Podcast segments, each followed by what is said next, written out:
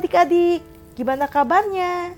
Kak Flori senang banget bisa kembali menyapa adik-adik dalam program Renungan Harian Audio Cerdas Berpikir, edisi kisah-kisah dan tokoh-tokoh dalam Alkitab. Semoga kita bisa sama-sama belajar demi kehidupan yang lebih baik ya. Hari ini kakak akan ngebawain renungan yang judulnya Fokus ke Depan. Ini masih dalam pembahasan soal kisah Yusuf ya. Dua tahun telah berlalu sejak juru minuman kembali bekerja pada Firaun. Dan selama itu pula Yusuf dilupakan olehnya. Mungkin Yusuf juga udah lupa kali ya yang soal dia menerangkan arti mimpi juru minuman raja. Suatu kali Firaun bermimpi dan mimpinya aneh banget. Soal detail mimpinya kalian bisa baca dalam kejadian 41 ayat 1 sampai 7 ya. Intinya nih ya, mimpinya gini. Dalam semalam, Firaun bermimpi sampai dua kali. Kedua mimpinya berbeda, tapi punya inti yang sama. Kalau di mimpi yang pertama, ada tujuh lembu yang badannya gemuk dimakan tujuh lembu yang badannya kurus. Tapi anehnya, ketujuh lembu yang badannya kurus tersebut tetap kurus. Di mimpi yang kedua, ada tujuh bulir gandum yang gemuk dimakan oleh tujuh bulir gandum yang kurus. Firaun pun mencari orang yang bisa menjelaskan arti mimpinya itu. Dan semua orang berilmu gak bisa menjelaskan apa arti mimpi tersebut. Kepala juru minum raja ingat Yusuf. Dia pun menceritakan kepada Firaun tentang gimana Yusuf bisa menjelaskan arti mimpinya. Yusuf pun dipanggil oleh Firaun. Singkat cerita, berkat pertolongan Tuhan, Yusuf pun mampu menerangkan arti mimpi Firaun. Soal itu akan kita bahas nanti ya. Eh, tapi tunggu dulu deh. Sebelumnya Yusuf udah pernah menjelaskan arti mimpi kan? Yaitu mimpi kepala juru roti dan juru minum raja. Bahkan nih ya, mimpinya sendirilah yang bikin saudara-saudaranya makin benci dia. Kalau mau diurutin ya, Yusuf menceritakan mimpinya kepada saudara-saudaranya.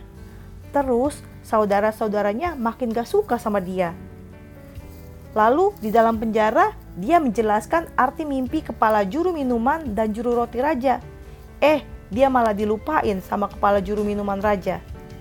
Jadi intinya, setiap kali dia berurusan dengan mimpi, dia kayak diperlakukan gak menyenangkan. Bener gak? Sebenarnya kalau Yusuf mau galau dan trauma, bisa aja kan? Bisa aja dia mikir gini. Setiap kali berurusan dengan mimpi, aku selalu diperlakukan secara tidak baik. Sekarang aku diminta menjelaskan arti mimpi Raja Firaun.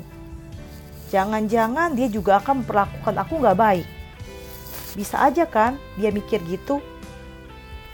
Tapi ternyata Yusuf tetap maju. Dia gak fokus pada pengalaman buruk di masa lalu dia fokus ke depan. Yusuf percaya akan penyertaan Tuhan. Itu terbukti dari perkataannya yang tercatat dalam kejadian 41 ayat 16 yang bunyinya Yusuf menyahut Firaun, bukan sekali-sekali aku, melainkan Allah juga yang akan memberitakan kesejahteraan kepada tuanku Firaun. Sekarang gimana dengan kita? Mungkin di masa lalu kita pernah mengalami pengalaman gak menyenangkan. Dan karenanya mungkin ada yang jadi trauma atau kayak kapok gitu. Misalnya, mungkin salah satu teman yang kalian percaya ternyata ceritain curhatan kalian ke orang lain. Pasti rasanya gak enak banget deh. Nah, pengalaman kayak gitu memang jadi bikin kita harus hati-hati dalam berteman. Tapi bukan berarti kalian jadi kapok berteman dan mikir gini, aku gak mau lagi ah berteman sama siapa pun. Aku gak mau dikecewain. Adik-adik, pengalaman gak enak di masa lalu memang harusnya bikin kita lebih berhati-hati. Tapi perlu kakak ingatin nih, kita harusnya nggak terlalu fokus pada pengalaman masa lalu. Kita harusnya fokus memperbaiki diri di masa kini agar masa depan lebih baik. Dan kita harus ingat, Immanuel, Allah beserta kita. So, tetap semangat ya. Oke? Yuk berdoa. Tuhan Yesus, melalui renungan hari ini, ajar kami untuk fokus ke depan dan tidak fokus pada pengalaman di masa lalu. Tetapi biarlah pengalaman di masa lalu menjadi pembelajaran untuk kami di masa depan, supaya kami bisa memperbaiki diri kami lebih baik lagi.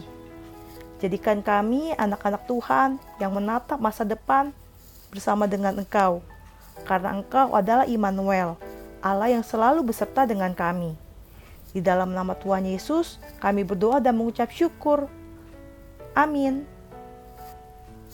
Oke, tetap sehat, tetap semangat, dan tetap jadi berkat. Jangan lupa bahagia ya. Tuhan Yesus memberkati. 对对